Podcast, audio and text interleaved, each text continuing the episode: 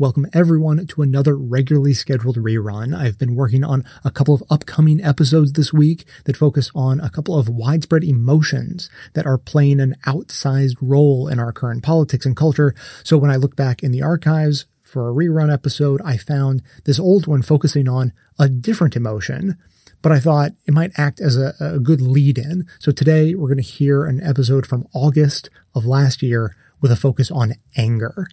As for members, they got a new bonus episode in their feed today, and I'm pretty excited about it. Uh, you may have heard the idea that there are no original ideas under the sun, but this is one of those rare cases where I think I may have had an original idea that attempts to explain a couple of seemingly unrelated aspects of society and gives me, at least, some hope for the future uh, of much greater political involvement from average citizens than we've been used to over the past several decades. Plus, I also take a stab at explaining why it is that the conservative movement was able to sustain a multi decade campaign to take over the Supreme Court, and similarly, why that actually gives me some hope for the future.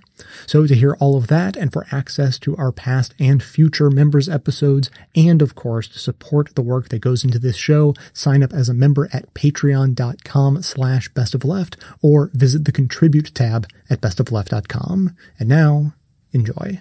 People aspiring for a better life or feeling themselves blocked, feeling their social mobility blocked, have started to make very unwise political choices. This program is made possible by the members and donors to the show. To support the work we do for as little as a dollar a month, or to sign up as a member and get commercial free versions of every episode, plus members only bonus content, find us on Patreon or visit the Contribute tab at bestoftheleft.com. Now, welcome to the award winning Best of the Left podcast with clips today from This Is Hell, Ideas from the CBC, the Thom Hartmann Program, PBS Frontline, and a TED Talk. You write that there is much dispute about the causes of this global disorder. We are speaking with Pankaj Mishra. He is the author of the new book, Age of Anger, A History of the Present. You write there is uh, much dispute about the causes of this global disorder. Many observers have characterized it as this backlash, against, backlash against an out-of-touch establishment, explaining Trump's victory, in the words of Thomas Piketty, as primarily due to the explosion in economic and geographic inequality in the United States. But you also quote Nobel Prize-winning economist Paul Krugman admitting on the night of Trump's victory that people like me and probably like most readers of the New York Times truly didn't understand the country we live in. You add, since the twin shocks of Brexit and the U.S. election, we have argued ineffectually about their causes while watching aghast as the new representatives of the downtrodden and the left behind, Trump and Nigel uh, Farage, uh, posing in a gold-plated lift, strut across a bewilderingly expanded theater of political absurdism. To you, what explains the ineffectual nature of the arguments over the causes of the U.S. election and Brexit? Isn't the cause neoliberalism that at least here in the U.S., the Democratic Party's embrace of neoliberalism, essentially turning their backs on labor organizing and the working class? Isn't it that, that simple? And if it is that simple, why is it so hard for the left to realize that? Well, I think uh, you know neoliberalism is a creed, as I was saying, has that has been embraced by all kinds of people, including people who used to be on the left. And one of the uh, essential principles of this of this this, this particular uh, way of thinking of human society or the good life is that human beings are primarily motivated by economic self-interest. Uh, so if you uh, basically satisfy that particular self-interest, uh, you know, you, you have the makings, you have the ingredients for a relatively harmonious society. Now, this is a this is really a big problem because what you're essentially saying is that we, you know, need uh, better redistribution. We need the benefits of economic growth to be um, distributed much, much more uh, um, fairly and, and, and evenly. But what it basically excludes this particular economistic perspective is the actual experiences of human beings whose lives have been basically deeply, deeply disrupted by very opaque economic, political forces, people being laid off, jobs disappearing.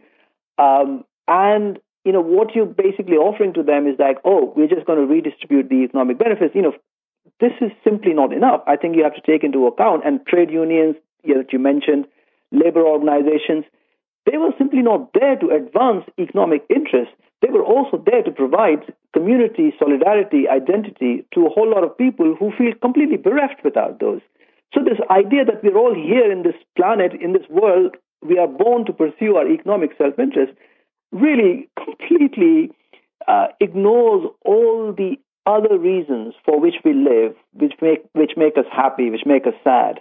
And you know what I'm trying to argue in the book is that we have catastrophically neglected all these other emotions that are also important. The, the search for dignity, the search for honor, the search for solidarity. When people lose their jobs, they not only lose a source of income, they lose their identity, they lose their they lose their face in the wider community. And these are devastating psychological shocks.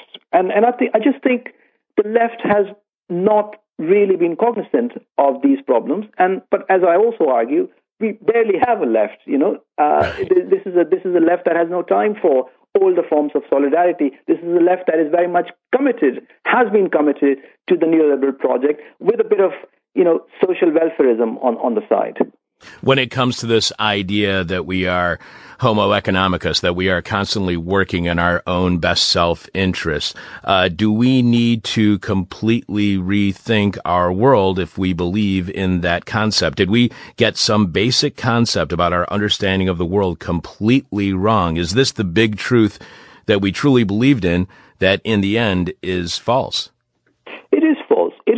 And look, um, you know, this is this critique is nothing new. Let me the, be the first to admit it. That what I say in my book is nothing new. This critique of uh, hyper rationalism, uh, this critique of conceiving of human beings as primarily economic, self-interested animals, uh, is almost as old as modernity itself, as the modern world itself and it has been formulated, advanced by any number of thinkers, writers, philosophers, uh, sociologists, historians over the last uh, uh, century and a half.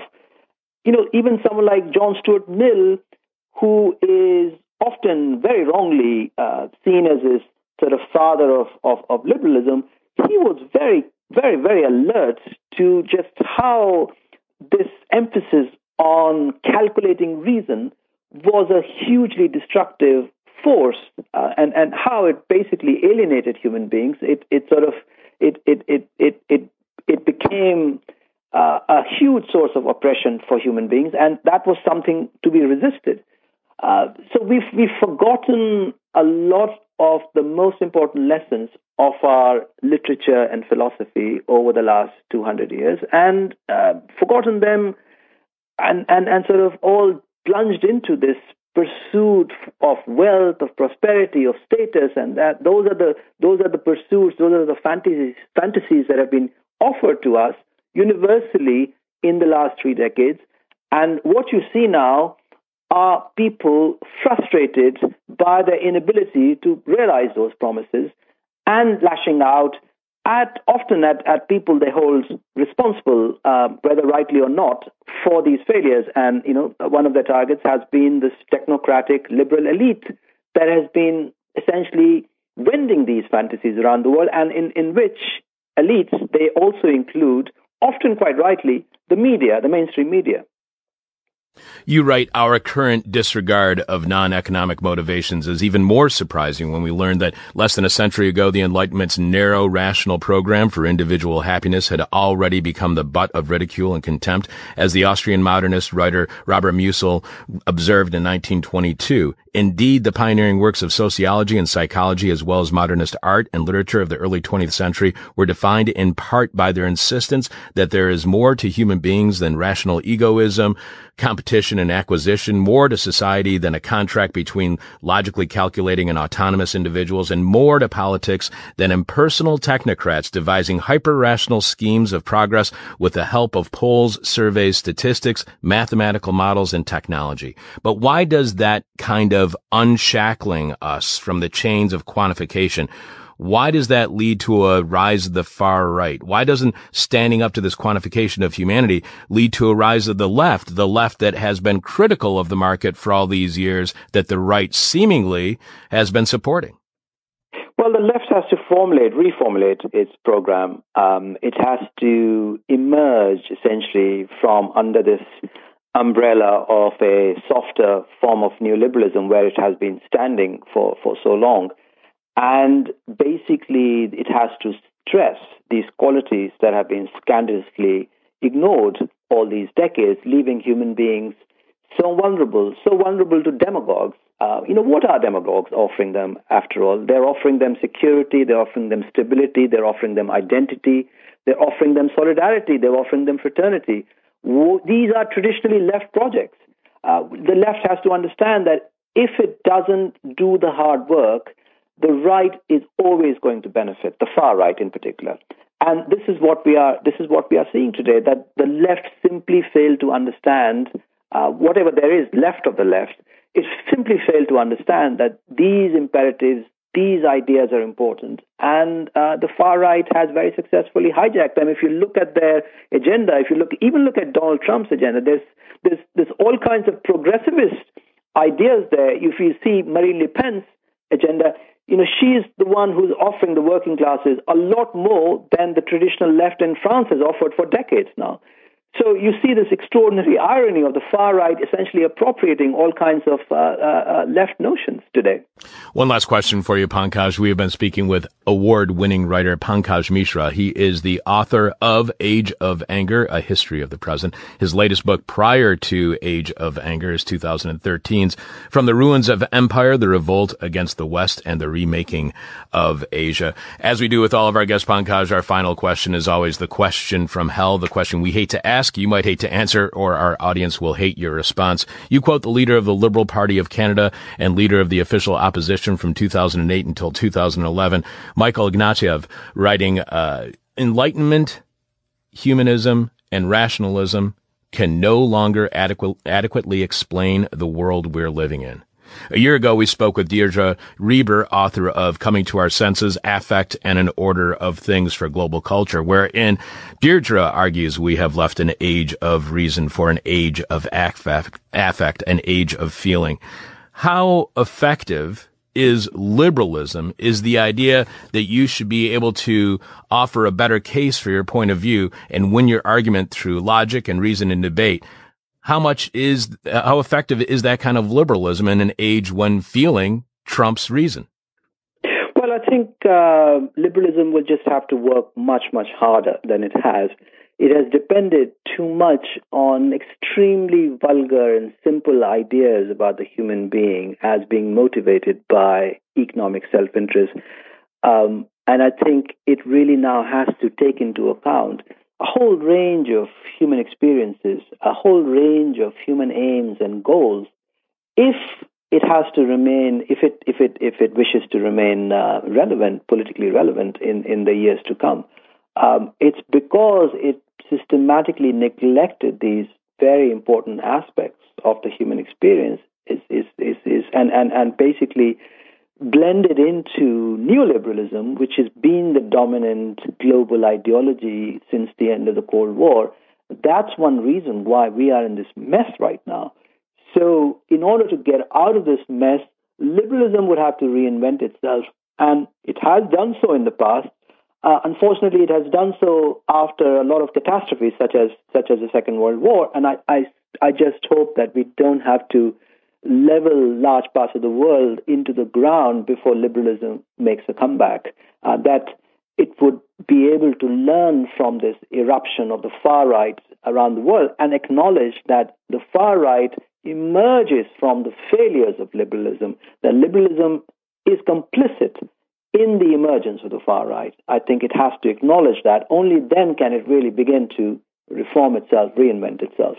In, in Pankaj, let me just stress to our listening audience that if you want to understand that the age that we are living in, if you want to understand what happened with Brexit, if you want to understand what happened with the election in November, you must read Age of Anger, A History of the Present. We've ta- had a lot of people on the show who have been examining what was happening in the run up to uh, Trump's election as president. We've been talking to people since the election has happened, and we've talked about this age of fear. We've talked about this age of resentment but it, this age of anger kind of brings it all together into one kind of unifying theory, and it really is fascinating. Go out and buy award-winning writer Pankaj Mishra's book, Age of Anger, A History of the Present. It really is a fascinating book. It creeps all over you like a. Eh? Think of all the things your hands could make pulls you to the ground like soaking wet. The change in your face when anger shows. Integration in Germany. The integration of migrants is relatively successful in Germany. There was never before a time in German history when integration was as successful as it is today. Integration policy has clearly improved the opportunities for minorities to participate in society are much better than even 20 or 50 years ago. Regardless of whether we focus on labor market, educational system, living conditions, or the opportunities for political participation, all of that is better than 10, 20, or 30 years ago. But when you take a look at people's perceptions, when you examine the public discourse, you can see that the assessment and evaluation of people concerning integration processes is exactly the opposite. It's exactly the opposite. And this difference between measurable integration uh, on the one side and the perceived integration on the other side seems to be crucial. If we want to understand the counter movements, we have to understand the perception of integration in general and the difference between measurable and perceived integration in particular. I will point out that difference in the following four areas. First, um, integration policy, then integration processes and their effects. Third, the relationship between integration and racism. And the last point, the perceived discrimination from the perspective of minorities. And in any case, I will talk about expectations we have and differences we make. So point one, integration policy. Of course, Germany made many mistakes in the past concerning integration. After World War II, labor was needed to build up the economy. Starting in the 1950s, labor migrants came from throughout the entire Mediterranean region, and these labor recruits were to be uneducated and have no ambitions because they were to focus solely on their given jobs.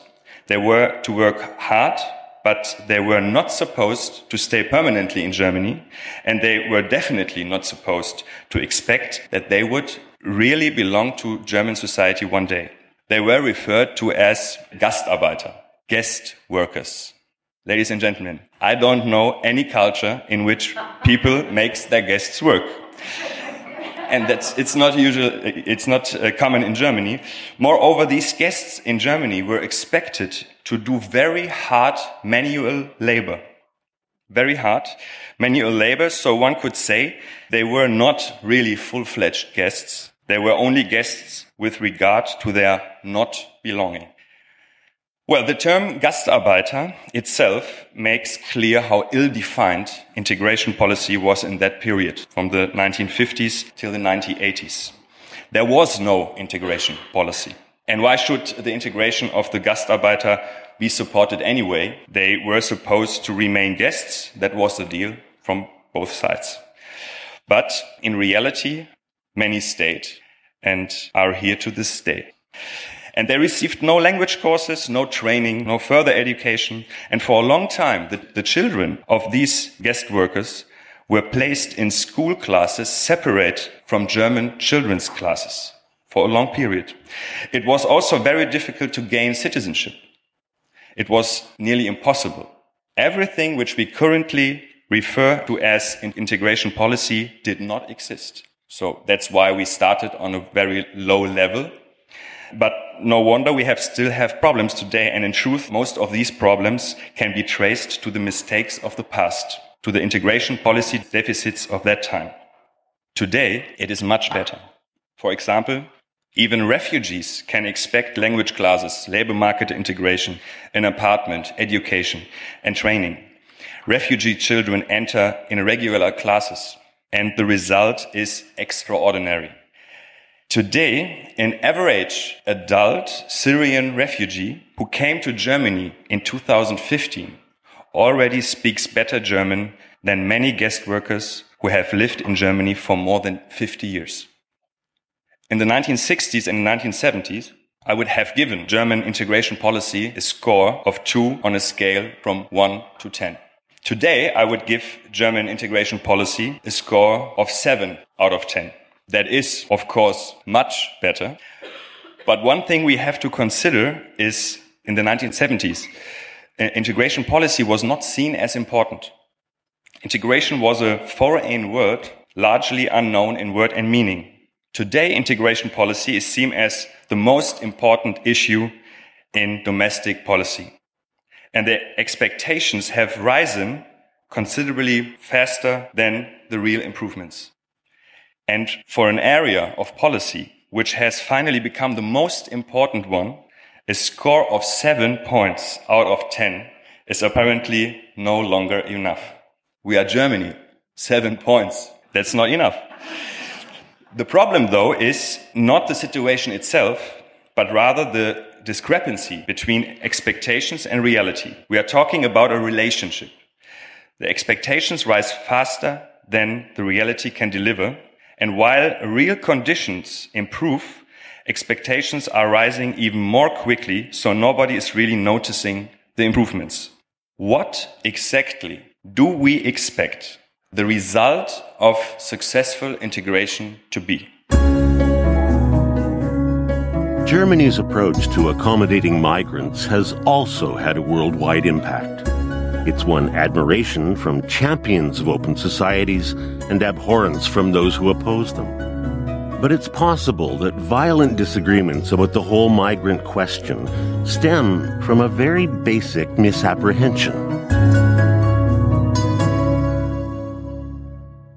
I believe we completely have the wrong idea about what integration is supposed to lead to. There are constant disputes over the de definition of integration. There are diff different concepts, different terms. So we don't only discuss integration, but also inclusion, diversity, participation, equal opportunities, and so on. These terms focus different phenomena and processes, but they all have one same effect. And we don't pay enough attention to this common effect. When integration or inclusion or equal opportunities are successfully implemented, they do not lead to a society which is more harmonious or free from conflict. On the contrary, the central effect of successful integration is actually a higher potential for conflicts. It's at this point that Aladin sets into play the central metaphor of his talk, the dinner table. Imagine a dinner table where people from mainstream society have been seated for years. The door suddenly opens and newcomers join them. It's precisely this kind of scenario that much of the world is now confronting. More people are sitting at the table and they all want a piece of the pie. More people are sitting at the table and want a piece of a pie. How is this supposed to lead to fewer conflicts? This idea is either naive and romantic, multicultural optimism, or it is hegemonic in the sense of expecting minorities to assimilate. Reality, however, looks different. I always describe the general integration process like this. The first generation, migrants, usually sit on the floor while the established citizens sit at the table. At this stage, the migrants are happy just to be there. They don't raise their voice, they're modest. But the second generation sits at the table and they want a piece of the pie. This is how successful integration leads to higher potential for conflict. The third generation, the grandchildren of the migrants, don't just want a piece of a pie. They want also to have a say in what is ordered. Which pie is coming to the table next? And the potential for conflicts continues to grow in the third generation because the next step is to decide which recipe is used, the recipe of society. That is uh, indeed what open societies promise to have a say and to participate. And since a liberal and open immigration country has a new first generation every year, as well as a new second generation every year, as well as a new third generation every year, the situation continues to grow complexity. It will remain full of conflicts. At least the potential for conflicts increases. And that is new in all Western countries because openness and participation for all people and real integration for all people is new. It's relatively new. So what kind of conflicts am I talking about? First, conflicts of interest. Well integrated people express their interests and needs actively and offensive. They organize themselves and work to realize their goals. Second, the resource conflicts. The competition increases in the jobs market, in the educational system, in the housing market, and so on. The third conflicts are conflicts in everyday life. The foreignness starts being seen as more problematic because we see the foreigners everywhere, in all sectors, in all positions, even in the media. If integration is successful, they are everywhere. One example which has been a focus of conflict in Germany as well as almost every other Western country is the headscarf, the Muslim headscarf. When I went to school in the 1980s and 1990s, I saw many headscarf clad women entering and leaving my school every day, but nobody cared. Nobody cared about it. It was okay. But these women were badly integrated. They were not German citizens, spoke hardly any German. It was seen as okay because these were just cleaning ladies. It wasn't okay anymore when the headscarf clad women started becoming teachers, educating German children. These conditions made the headscarf into a problem. And I don't want to start a discussion right now about teachers with headscarves. What's relevant to me in this context is that this conflict arose only because the integration process and the participation had been successful. Integration leads to conflicts which didn't exist before and which would not exist at all if no integration had taken place. Integration changes a society unsuccessful integration, disintegration, leads to deviance, social problems, crime, of course. But successful integration leads to fundamental change and to conflicts.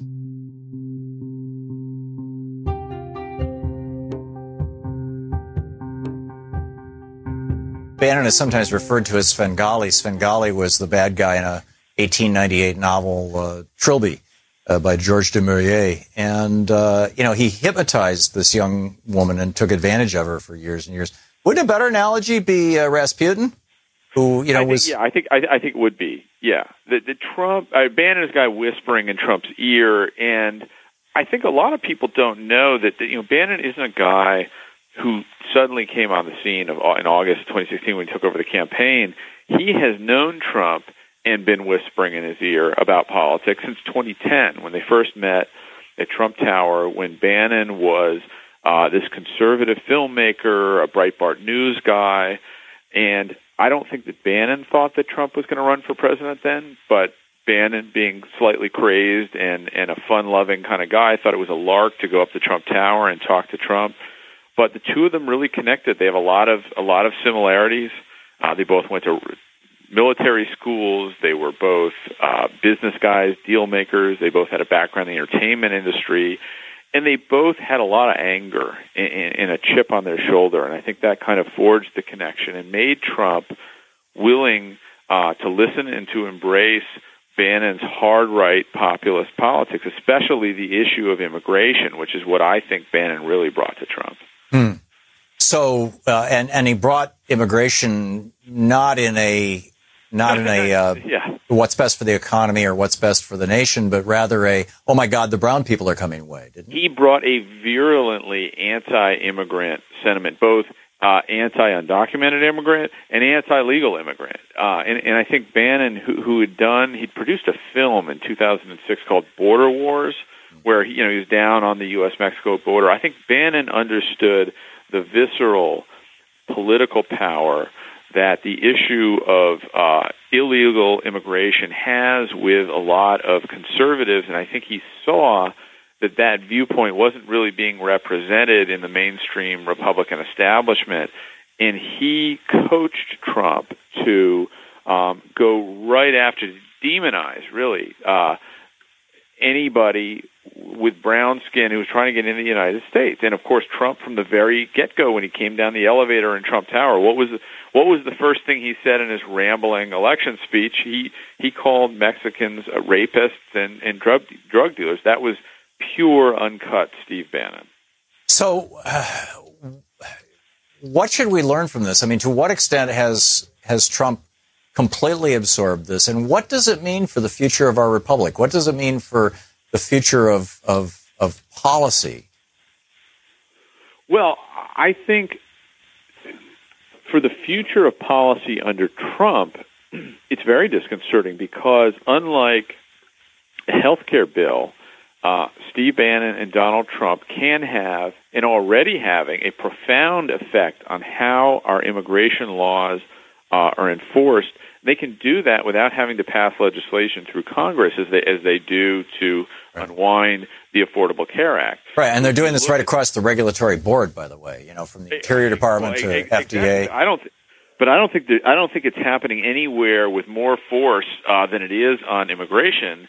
Uh, because Bannon told me during the transition, he said, "You watch, I'm going to employ the shock and awe strategy, and the very first thing we're going to do is go after uh, immigration laws, immigration enforcement." He famously had the executive order uh, banning immigrants from seven Muslim majority nations that was held up by the courts, but caused these nationwide protests. Bannon told me that was intentional. I wanted people out there getting angry because I think that Americans really don't welcome immigrants, really don't want these people here. And if they see Donald Trump um, carrying out his promises uh, to, to deport, to crack down, all these sorts of things, then they are going to understand that we in the Trump administration are carrying out our promises. And so these protests, far from being a bad thing, are really a good thing because people notice them and they see that Trump is doing what he says. Protest against injustice, state terror on the streets of the world for the disempowered.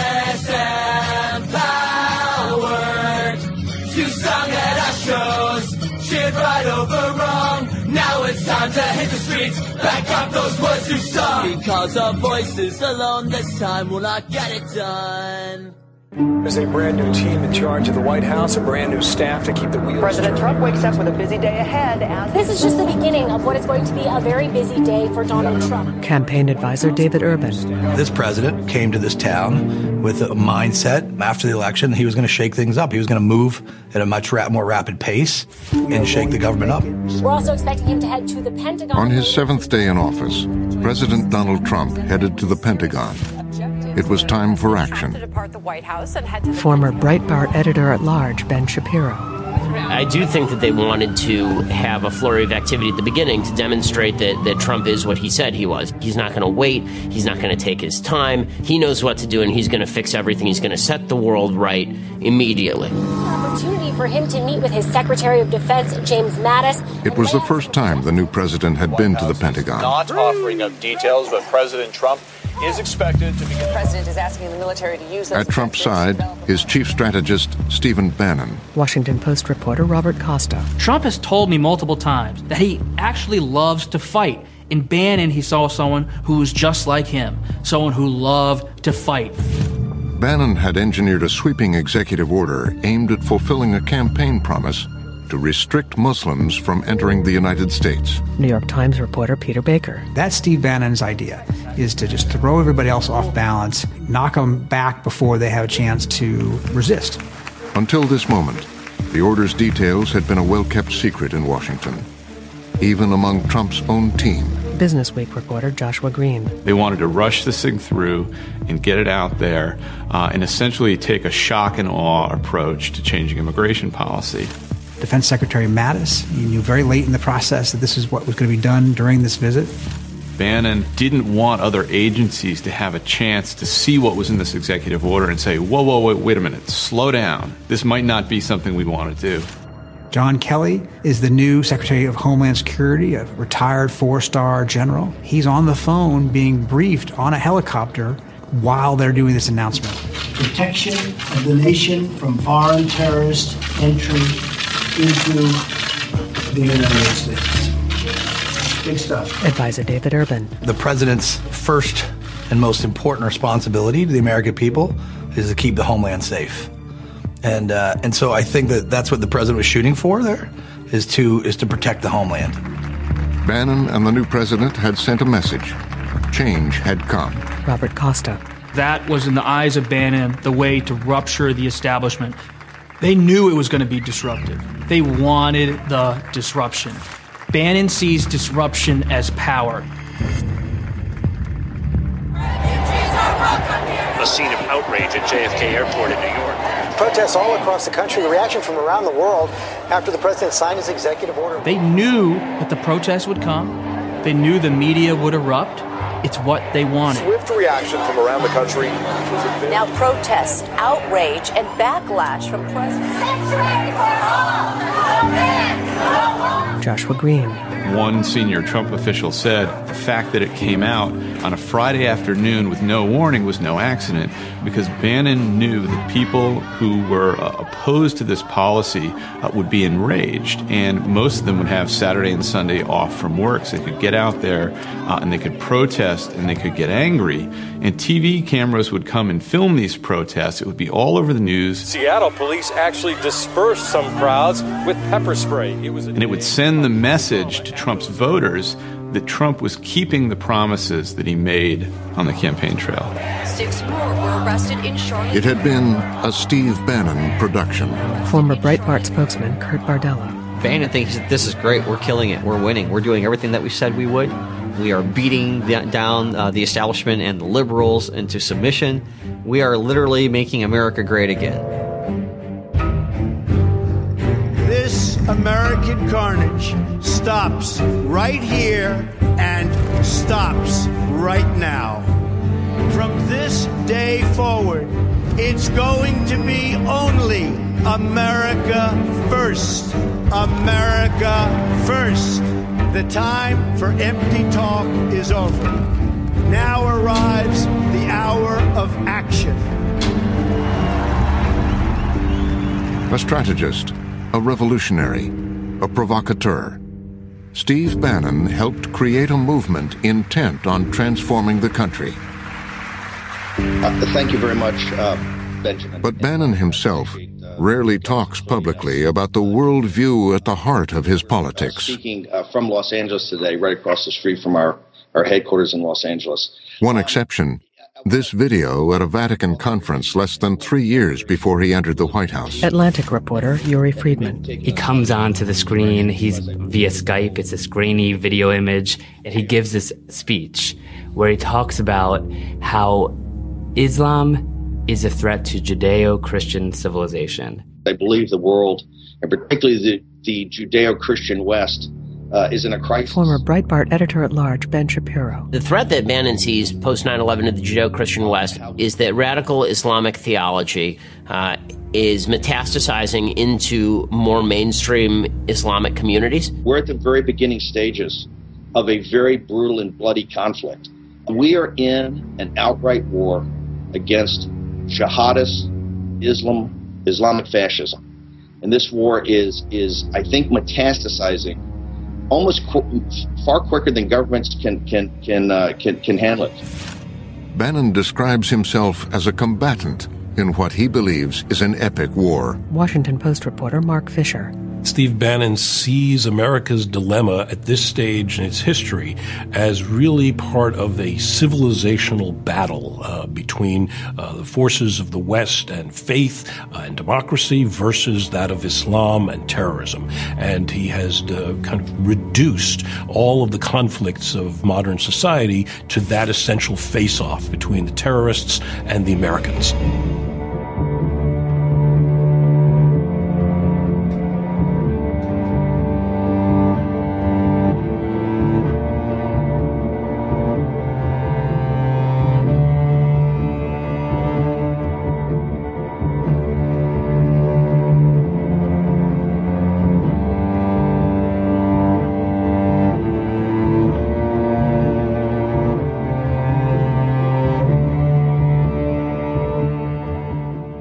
I started my conversation with Pankaj Mishra by asking him when he first began noticing what he calls the global civil war.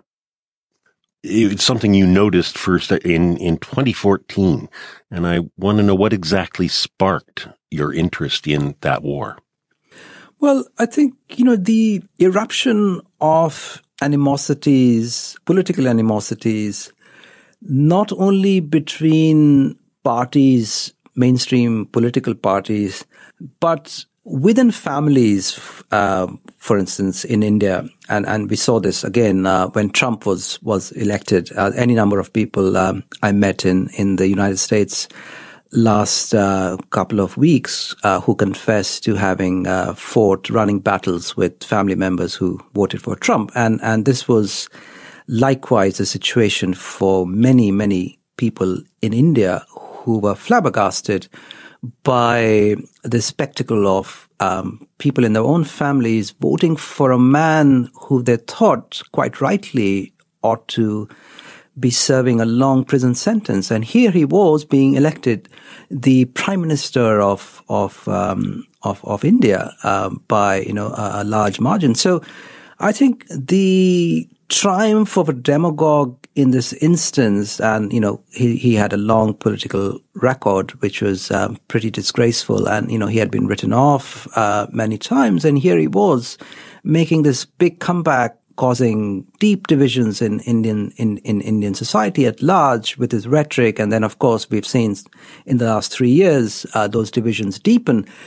So that was my first experience, at least the first uh, very intimate experience of this, what I call um, a global civil war, where people aspiring for a better life or feeling themselves blocked, feeling their social mobility blocked, have started to make very unwise political choices and uh, therefore alienating a lot of people around them and also, in a way, condemning their societies, the societies in which they live, to a kind of low intensity conflict, uh, which may last for, for, for several years. You know, of course, we know that the global civil war manifests itself in extremely violent forms too in many countries around the world. But what we have seen in many democracies today is uh, the eruption, the emergence of um, very, very um, you know, strong um, polarities and, and, and, and divisions.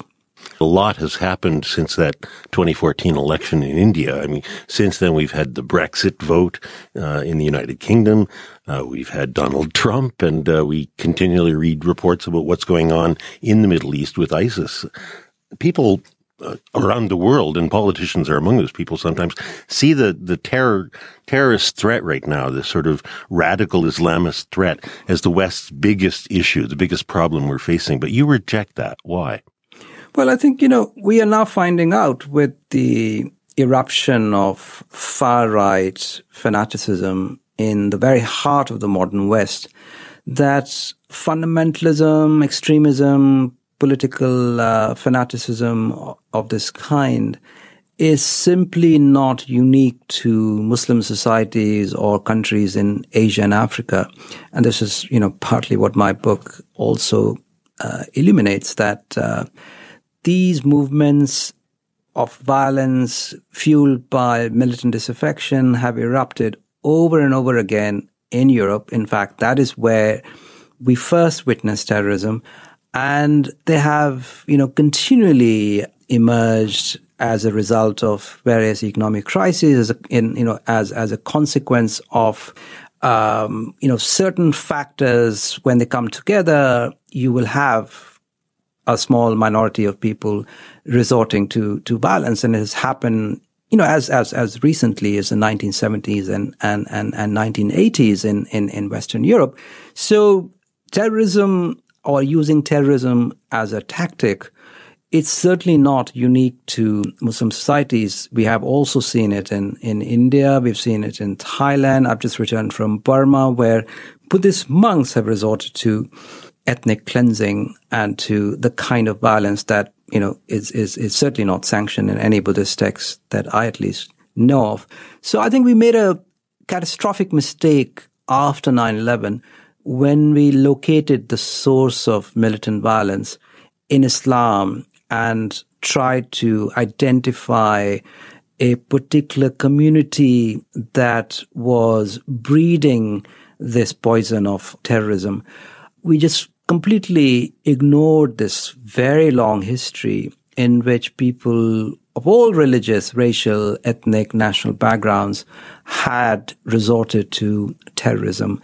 So I think, you know, in many ways we are living with the consequences today of that mistake we made soon after 9-11 in, in, in, in that, you know, bigotry of the kind that was unleashed back then is now being institutionalized in government policy by all kinds of far right demagogues who seized upon this issue and turned the Muslim community in in uh, Europe and America as as as basically a scapegoat. The same fate that many uh, Jews suffered in the late 19th century during a time of economic crisis when they were singled out as the as as as the source of suffering for you know all the masses who are being victimized by these global flows of labor and capital back then.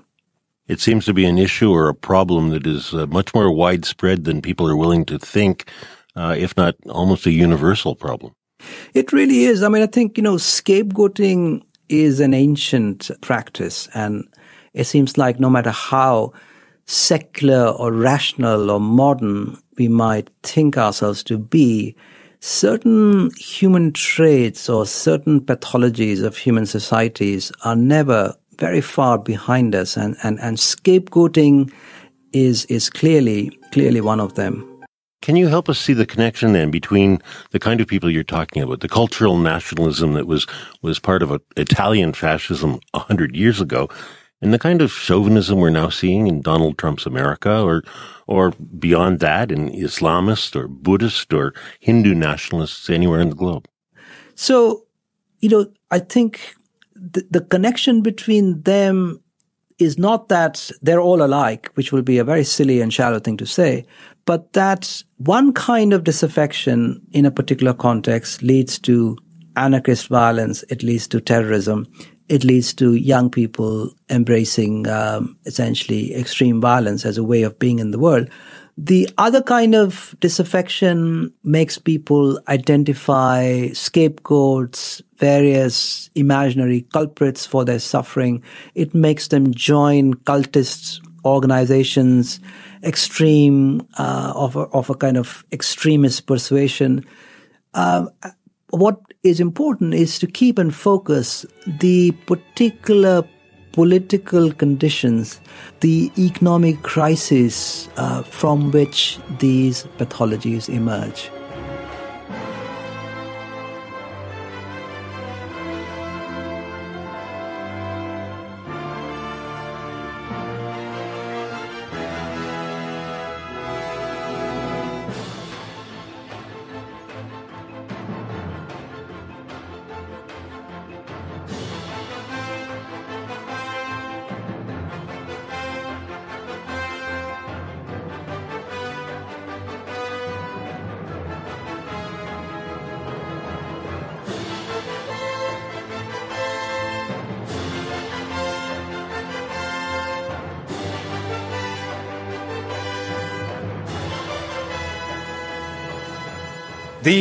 Are the times, said Thomas Paine, that try men's souls.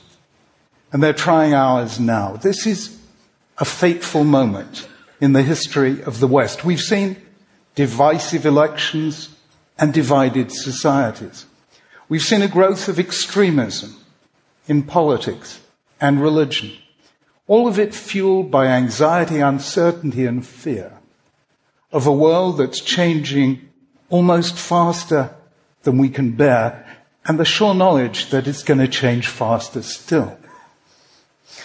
I have a friend in Washington. I asked him, what was it like being in America during the recent presidential election?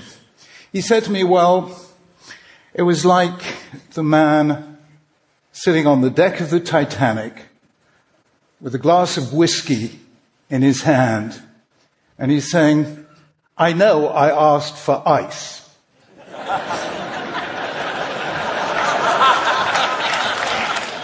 but this is ridiculous. So, is there something we can do, each of us, to be able to face the future without fear? I think there is. And one way into it is to see that perhaps the most simple way into a culture and into an age is to ask, what do people worship? People have worshipped so many different things. The sun, the stars, the storm. Some people worship many gods, some one, some none.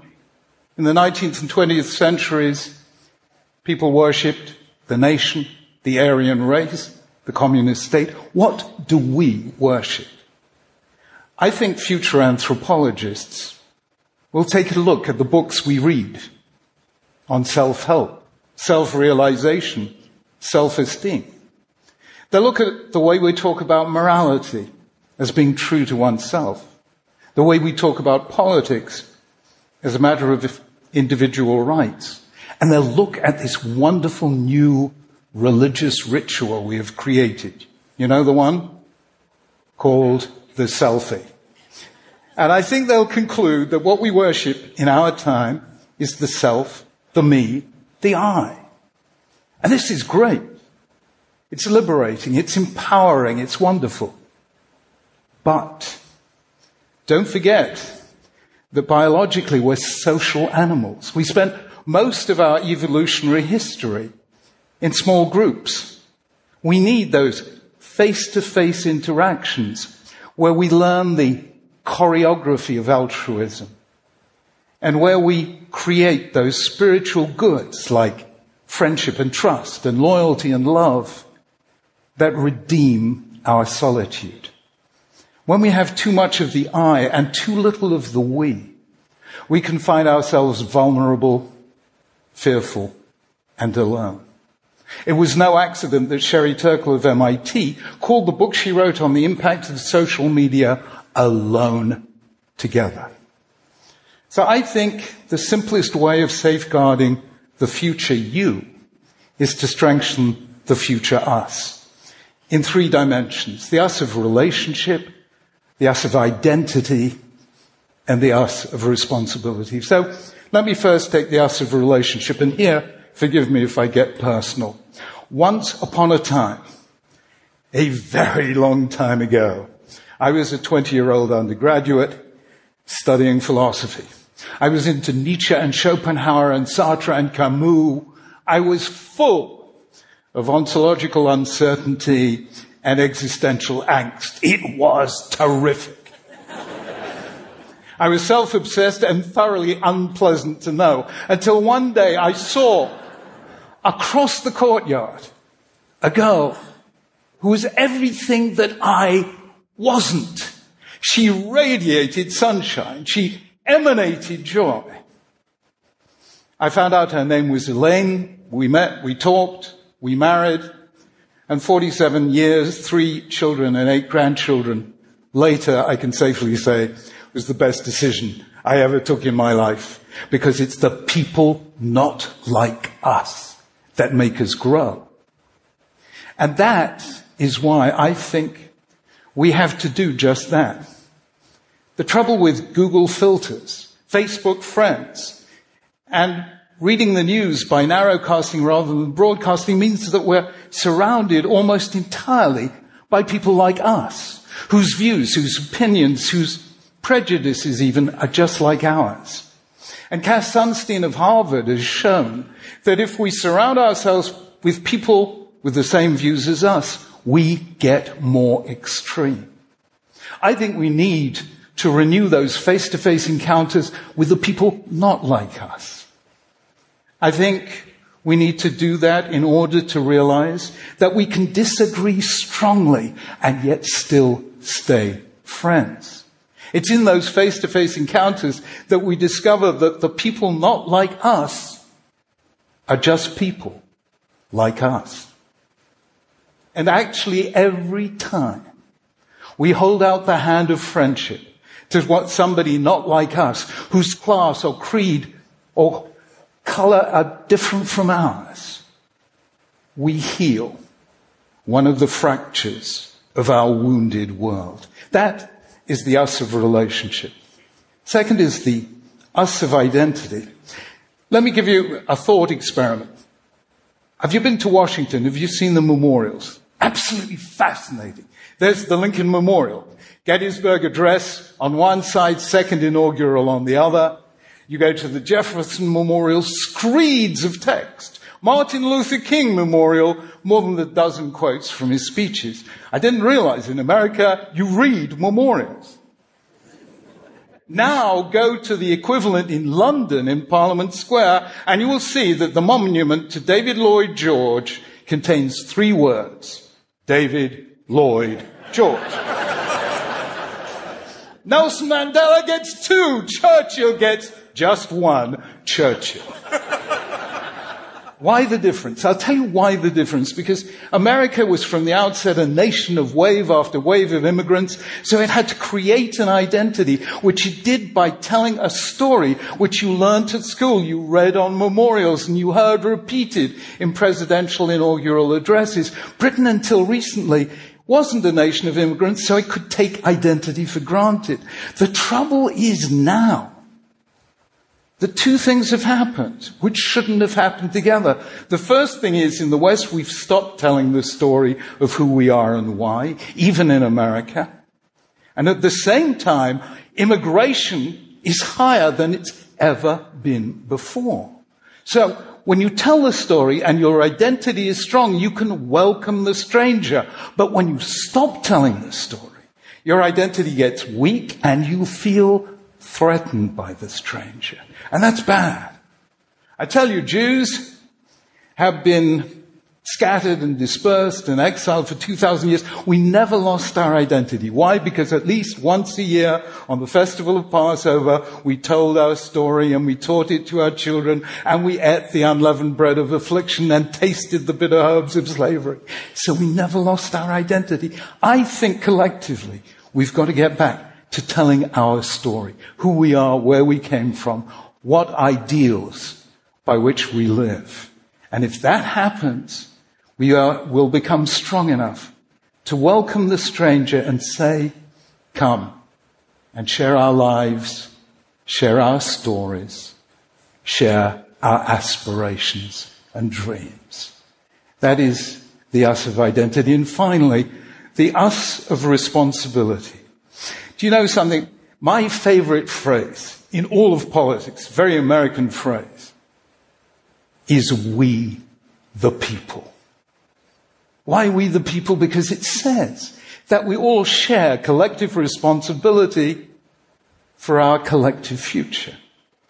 And that's how things really are and should be. Have you noticed how magical thinking has taken over our politics? So we say, all you've got to do is elect this strong leader and he or she will solve all our problems for us. Believe me, that is magical thinking. And then we get the extremes, the far right, the far left, the extreme religious and the extreme anti-religious, the far right dreaming of a golden age that never was, the far left, dreaming of a utopia that never will be, and the religious and anti-religious equally convinced that all it takes is God or the absence of God to save us from ourselves. That too is magical thinking because the only people who will save us from ourselves is we, the people, all of us together. And when we do that, and when we move from the politics of me to the politics of all of us together, we rediscover those beautiful counterintuitive truths that a nation is strong when it cares for the weak, that it becomes rich when it cares for the poor, it becomes invulnerable when it cares about the vulnerable. That is what makes great nations.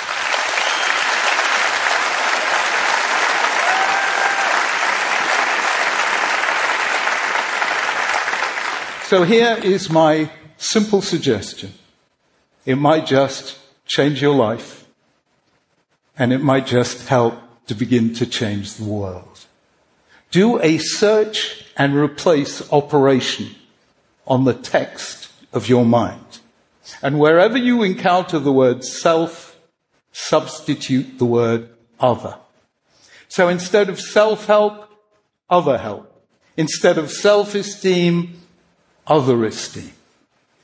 And if you do that, you will begin to feel the power of what for me is one of the most moving sentences in all of religious literature. Though I walk through the valley of the shadow of death, I will fear no evil, for you are with me. We can face any future without fear so long as we know we will not face it alone. So, for the sake of the future you, together, let us strengthen the future us.